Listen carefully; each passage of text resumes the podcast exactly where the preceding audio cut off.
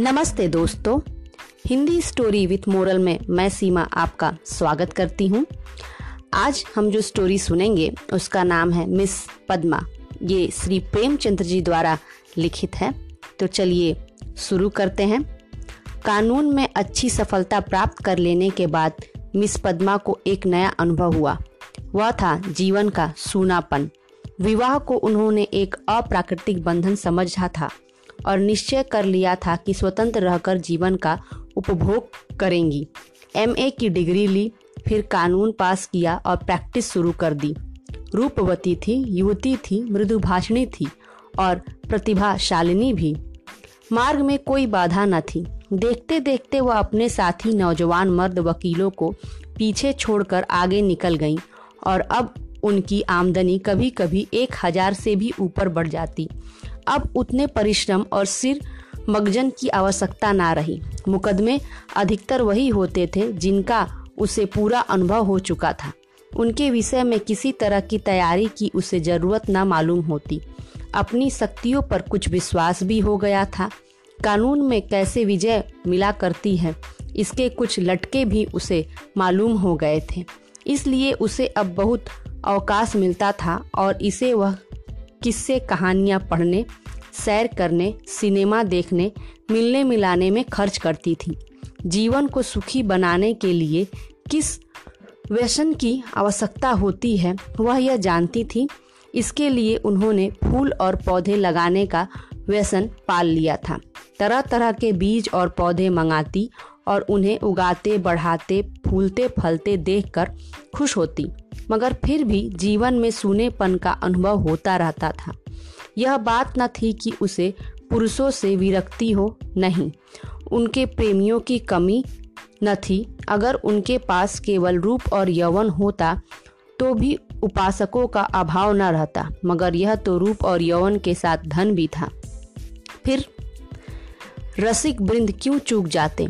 पद्मा को विलासिता से घृणा थी नहीं, घृणा थी पराधीनता से, विवाह को जीवन का व्यवसाय बनाने से।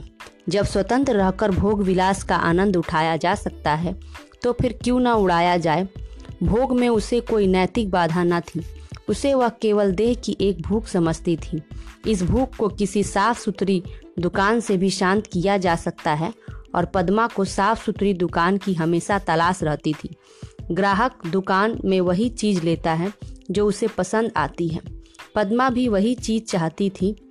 यो उसके दर्जनों आशिक थे। कई वकील, कई प्रोफेसर, कई डॉक्टर, कई रईस, मगर ये सब के सब अयास थे। बेफिक्र, केवल भौरे की तरह रस लेकर उड़ जाने वाले। ऐसा एक भी ना था जिस पर वह विश्वास कर सकती। अब उसे मालूम हुआ कि उसका मन केवल भोग नहीं चाहता, कुछ और भी चाहता है। वह चीज़ क्या थी? पूरा आत्मसमर्पण, और यह उसे न मिलती थी। उसके प्रेमियों में एक मिस्टर प्रसाद था, बड़ा ही रूपवान और धुरंधर विद्वान। एक कॉलेज में प्रोफेसर था। वह भी मुक्त भोग के आदर्श का उपासक था, और पद्मा उस पर फिदा थी। चाहती थी उसे बांधकर रखे, संपूर्णतः। अपना बना ले, लेकिन प्रसाद चंगुल में न आता था। संध्या हो गई थी, पद्मा सैर करने जा रही थी कि प्रसाद आ गए। सैर करना मुलतवी हो गया। बातचीत में सैर से कहीं ज़्यादा आनंद था, और पद्मा आज प्रसाद से कुछ दिल की बात करने वाली थी। कई दिनों से सोच विचार के बाद उसने कह डालने का ही निश्चय किया था। उसने प्रसाद की नसीली आँखों में आँखें मिलाकर कहा तुम यहीं मेरे बंगले में आकर क्यों नहीं रहते?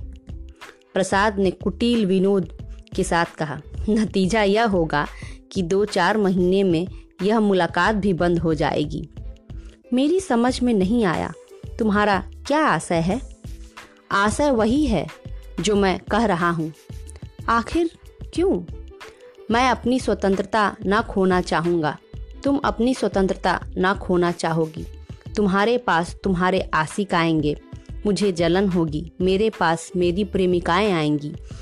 तुम्हें जलन होगी। मन मुटाव होगा, फिर बैमनस से होगा और तुम मुझे घर से निकाल दोगी।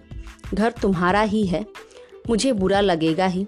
फिर यह मैत्री कैसे निभेगी? दोनों कई मिनट तक मौन रहे। प्रसाद ने परिस्थिति को इतने स्पष्ट, बेलाग, लठमार शब्दों में खोलकर रख दिया था कि कुछ कहने की जगह ना मिलती थी। आखिर प्रसाद ही ने नुक्ता बोला, जब तक हम दोनों यह प्रतिज्ञा ना कर लें कि आज से मैं तुम्हारा हूँ और तुम मेरी हो, तब तक एक साथ निर्वाह नहीं हो सकता। तुम यह प्रतिज्ञा करोगे? पहले तुम बताओ, मैं करूँगी तो मैं भी करूँगा। मगर इस एक बात के सिवा मैं और सभी बातों में स्वतंत्र रहूँगी। और मैं भी इस एक बात के सिवा हर बात में स्वतंत्र रहूँगा। मंजूर मंजूर। तो कब से? जब से तुम कहो। मैं तो कहती हूँ, कल ही से। तय, लेकिन अगर तुमने इसके विरुद्ध आचरण किया तो? और तुमने किया तो? तुम मुझे घर से निकाल सकती हो, लेकिन मैं तुम्हें क्या सजा दूँगा? तुम मुझे त्याग देना और क्या करोगे? जी नहीं। तब इतने से चित्त को शांति ना मिलेगी। तब मैं चाहूँगा तुम्हें जलील करना, बल्कि तुम्हारी हत्या करना। तुम बड़े निर्दयी हो, प्रसाद। जब तक हम दोनों स्वाधीन हैं, हमें किसी को कुछ कहने का हक नहीं।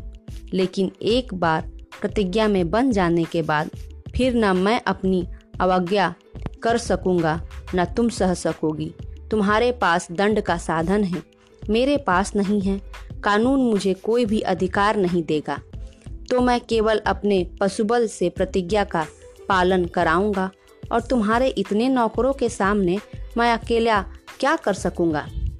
तुम तो चित्र का श्याम पक्ष ही देखते हो।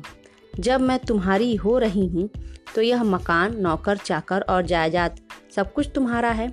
हम तुम दोनों जानते हैं कि ईर्ष्या से ज़्यादा घृणित कोई सामाजिक पाप नहीं है। तुम्हें मुझसे प्रेम है या नहीं, मैं नहीं कह सकती, लेकिन तुम्हारे लिए मैं सब कुछ सहने, सब कुछ करने को तैयार हूँ। दिल से कहती हो, पद्मा, सच्चे दिल से। मगर ना जाने क्यों तुम्हारे ऊपर विश्वास नहीं आ रहा? मैं तो तुम्हारे ऊपर विश्वास कर रही हूँ। यह समझ लो, मैं मेहमान बनकर तुम्हारे पास न रहूँगा, स्वामी बनकर रहूँगा। तुम घर के स्वामी ही नहीं, मेरे स्वामी बनकर रहोगे। मैं तुम्हारी स्वामिनी बनकर रहूँगी। प्रोफेसर प्रसाद और मिस पद्मा दोनों साथ रहते हैं और प्रसन्न हैं। दोनों ही ने जीवन का जो आदर्श मन में स्थिर कर लिया था, वह सत्य बन गया है। प्रसाद को केवल दो सौ रुपये वेतन मिलता है। मगर अब वह अपनी आमदनी का दुगना भी खर्च कर दे तो परवाह नहीं। पहले वह कभी कभी शराब पीता था। अब रात दिन शराब में मस्त रहता है। अब उसके लिए अलग अपनी कार है, अलग अपने नौकर हैं तरह तरह की बहुमूल्य चीज़ें मंगवाता रहता है और पद्मा बड़े हर्ष से उसकी सारी फिजूल खर्चियाँ बर्दाश्त करती हैं। नहीं, बर्दाश्त करने का प्रश्न नहीं है। वह खुद उसे अच्छे से अच्छे सूट पहनाकर, अच्छे से अच्छे ठाट में रखकर प्रसन्न होती है। जैसे घड़ी उस वक्त प्रोफेसर प्रसाद के पास है, शहर के बड़े से बड़े रईस के पास ना होगी और पद्मा जितना ही उसे दबती है, प्रसाद उतना ही उसे दबाता है। कभी कभी उसे नागवार भी लगता है, पर किसी अज्ञात कारण से अपने को उसके वश में पाती है। प्रसाद को जरा भी उदास या चिंतित देखकर उसका मन चंचल हो जाता है। उस पर आवाज़ें कसी जाती हैं फप्तियाँ चुस्त की जाती हैं। जो उसके पुराने प्रेमी थे, वह उसे जलाने और कुढ़ाने का प्रयास भी करते हैं, पर वह प्रसाद के पास आते ही सब कुछ भूल जाती है। प्रसाद ने उस पर पूरा आधिपत्य पा लिया है और उसे इसका ज्ञान पद्मा को उसके बारीक आँखों में पढ़ा है और उसका आसान, अच्छी तरह पा गया है। मगर जैसे राजनीति के क्षेत्र में अधिकार दुरुपयोग की ओर जाता है, उसी तरह प्रेम के क्षेत्र में भी दुरुपयोग की ओर ही जाता है और जो कमज़ोर है, उसे तावान देना पड़ता है। आत्माभिमानी पद्मा अब प्रसाद की लौंडी थी और प्रसाद उसकी दुर्बलता का फ़ायदा उठाने से क्यों चूकता? उसने कील की पतली नोक चुभा ली थी और बड़ी कुशलता से उत्तरोत्तर उसे अंदर ठोकता जाता था। यहाँ तक कि उसने रात को देर से घर आना शुरू किया। पद्मा को अपने साथ न ले जाता। उससे बहाना करता कि मेरे सिर में दर्द है और जब पद्मा घूमने जाती तो अपनी कार निकाल लेता और उड़ जाता। दो साल गुजर गए थे और पद्मा को गर्व था। वह स्थूल भी हो चली थी। उसके रूप में पहले की सी नवीनता और मादकता न रह गई। वह घर की मुर्गी थी, साग बराबर। एक दिन इसी तरह पद्मा लौटकर आई तो प्रसाद गायब थे। वह झुंझला उठी। इधर कई दिन से वह प्रसाद का रंग बदला हुआ देख रही थी। आज उसने कुछ स्पष्ट बातें कहने का साहस बटोरा। दस बज गए, ग्यारह बज गए, बारह बज गए। पद्मा उसके इंतज़ार में बैठी थी। भोजन ठंडा हो गया, नौकर चाकर सो गए। वह बार बार उठती, फाटक पर जाकर नज़र दौड़ाती। बारह एक बजे के करीब प्रसाद घर आए। पद्मा ने साहस तो बहुत बटोरा था, पर प्रसाद के सामने जाते ही उसे इतनी कमज़ोरी मालूम हुई। फिर भी उसने जरा कड़े स्वर में पूछा, आज इतनी रात कहाँ गए थे? कुछ खबर है कितनी रात गई? प्रसाद को वह इस वक्त असुंदरता की मूर्ति सी लगी। वह एक विद्यालय की छात्रा के साथ सिनेमा देखने गया था। बोला, तुमको आराम से सो जाना चाहिए था।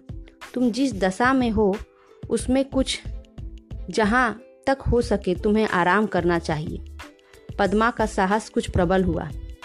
तुमसे मैं जो पूछती हूँ, उसका जवाब दो। मुझे जहन्नुम में भेजो। तो तुम भी मुझे जहन्नुम में जाने दो। तुम मेरे साथ दगा कर रहे हो, यह मैं साफ़ देख रही हूँ। तुम्हारी आँखों की ज्योति कुछ बढ़ गई होगी। मैं इधर कई दिन से तुम्हारा मिजाज कुछ बदला हुआ देख रही हूँ। मैंने तुम्हारे साथ अपने को बेचा नहीं है। अगर तुम्हारा जी मुझसे भर गया हो तो मैं आज जाने को तैयार हूँ। तुम जाने की धमकी क्या देते हो? यहाँ तुमने आकर कोई बड़ा त्याग नहीं किया है। मैंने त्याग नहीं किया। तुम यह कहने का साहस कर रही हो? मैं देखता हूँ, तुम्हारा मिजाज बिगड़ रहा है। तुम समझती हो, मैंने इसे अपंग कर दिया। मगर मैं भी कह देता हूँ, इसी वक्त मैं तुम्हें ठोकर मारने को तैयार हूँ। इसी वक्त इसी वक्त।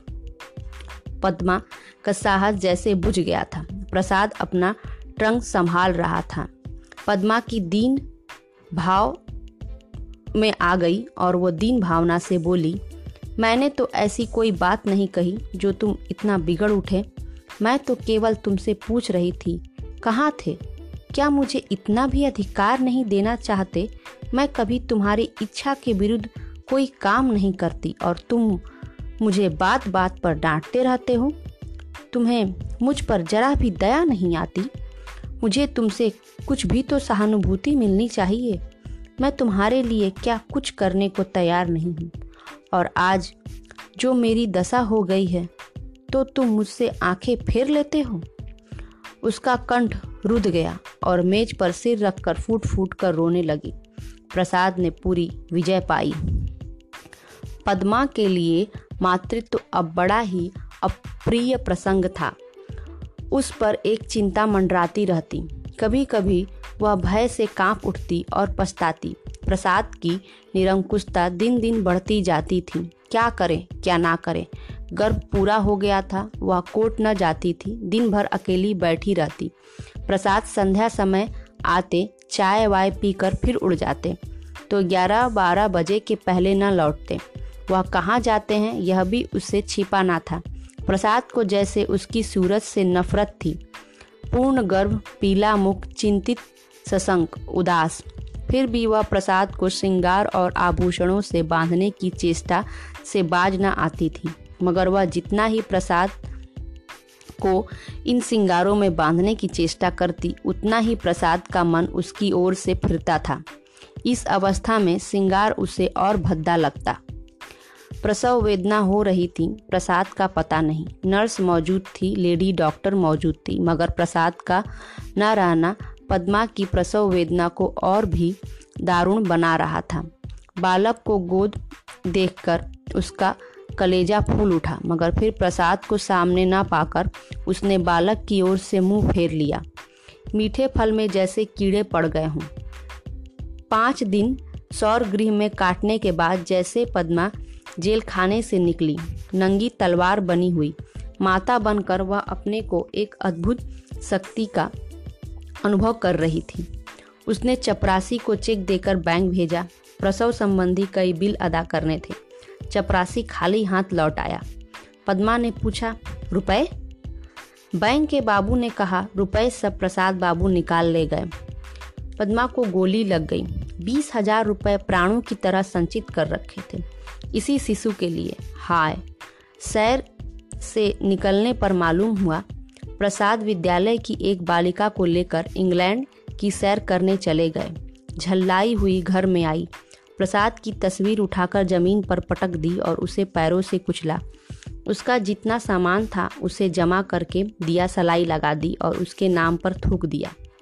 एक महीना बीत गया था।